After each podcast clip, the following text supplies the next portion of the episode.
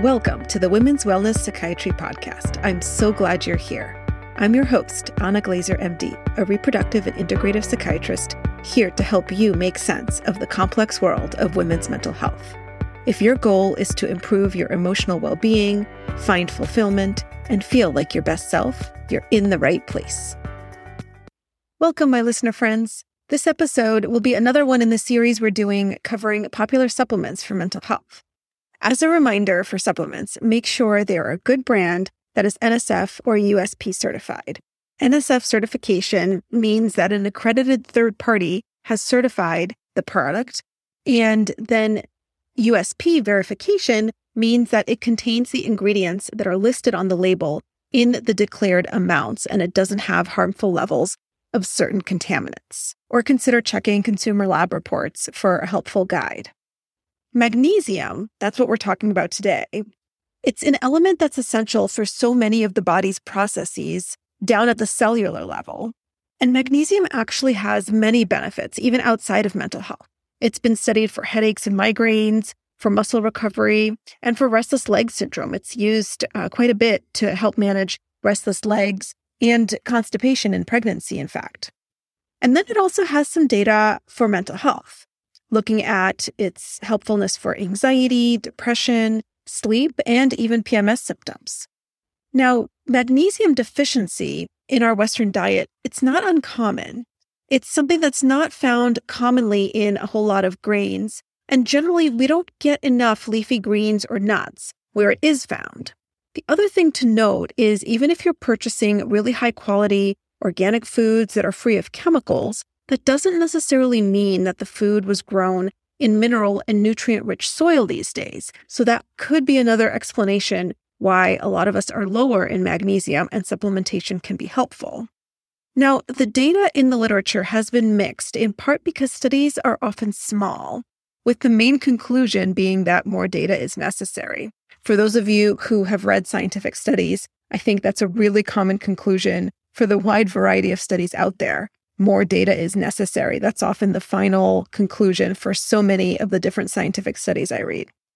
Overall, there have been a few small studies looking at magnesium supplementation that can help improve poor sleep, depression, and symptoms of PMS and anxiety.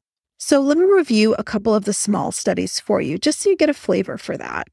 For example, there was a systematic review in 2017 in the journal Nutrients that noted a beneficial effect of magnesium on anxiety. Then there was a study in 2012 that noted magnesium helped various physical and emotional symptoms of PMS, like cravings, depression, anxiety, bloating, and a few others.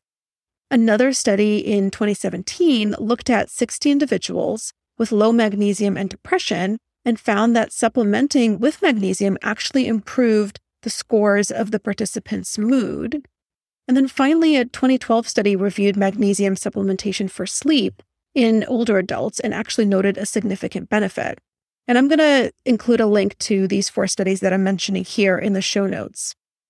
Clinically, I've also found it very helpful for so many of my patients, mostly for improving sleep quality, but also for helping with mood and anxiety symptoms.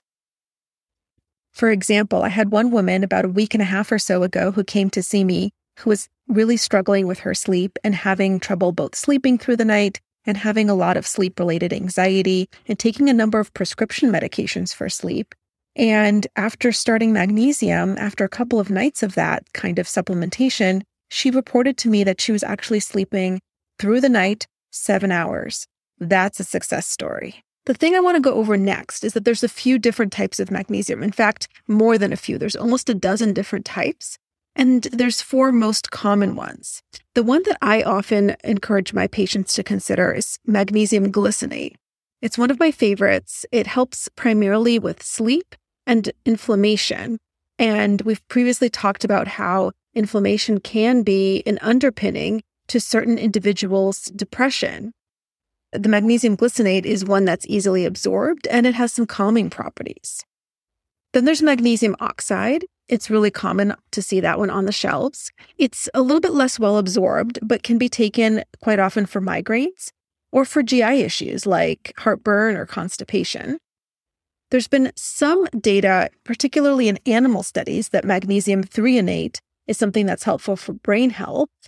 And then we have magnesium citrate. That one's pretty common as well and used quite a bit in pregnancy. It's really well absorbed and can loosen stools. And we know that pregnancy is often a time of constipation. So that's why a number of my pregnant patients choose this particular type of magnesium. Outside of supplementation, you can find magnesium in the diet. And uh, in general, getting your minerals, vitamins, and nutrients from food is the best way to go. But like we talked about, magnesium as a nutrient isn't always available in the foods that we have access to.